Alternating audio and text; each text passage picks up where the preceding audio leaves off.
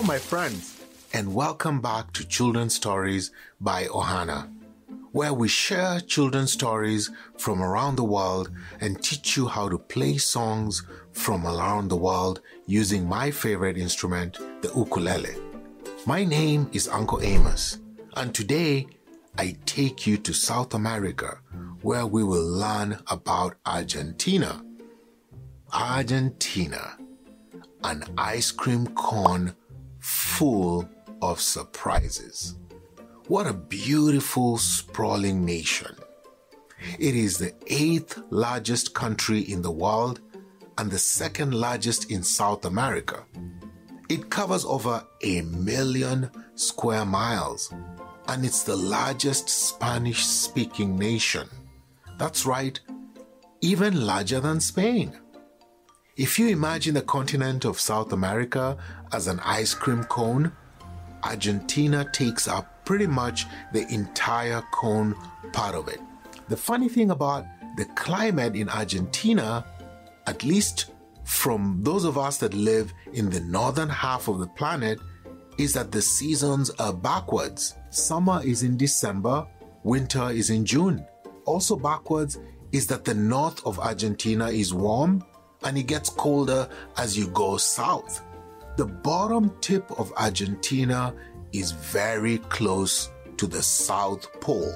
The city of Ushuaia in Tierra del Fuego is the most southern city on the planet. Among Argentina's frequent immigrant visitors are, wait for it, penguins. Argentina has just about every kind of landscape there is. There are deserts and wide rolling grasslands. These grasslands are called pampas, and the cowboys on these grasslands were known as gauchos. They were like American cowboys of the old Wild West.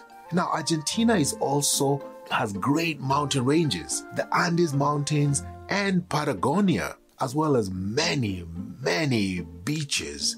This is because most of the entire eastern edge of the country is on the Atlantic Ocean. Now let's travel to the capital city of Argentina, Buenos Aires.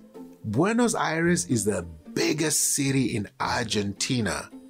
Did you know that Buenos Aires means good air? Well, does that mean that the air is better in Buenos Aires? Who knows? I don't think so. It's a huge city. In fact, it's the biggest city in all of Argentina. Did you know that almost one third of the whole country lives in Buenos Aires? Now, let's talk about the first Argentinians. Now, Argentina has a mix of people from all over the world.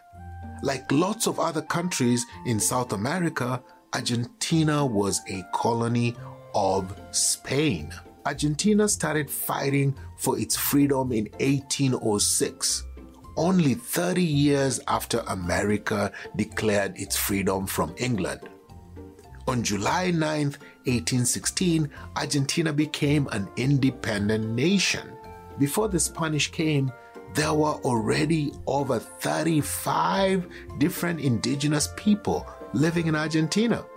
You know, indigenous means native or original to the land. Many of the native people were nomads, which meant that they traveled from place to place to hunt or fish or gather food. Other tribes were farmers and they grew crops like beans, corn, or pumpkins. Finally, I want to share with you a game that is played in Argentina. This game is almost 500 years old. It is called Pato, which means duck. Now, we all know what a duck is. Now, this game is played between two teams of four players on horses the riders try to throw a leather ball with large handles through a big hoop on a post. The name duck comes from the fact that the ball they carried was originally a real duck in a basket. Believe it or not, a real duck in a basket. So, from mountainous to penguins to duck balls, Argentina truly is that big ice cream cone full of surprises. Thank you for traveling with me to Argentina.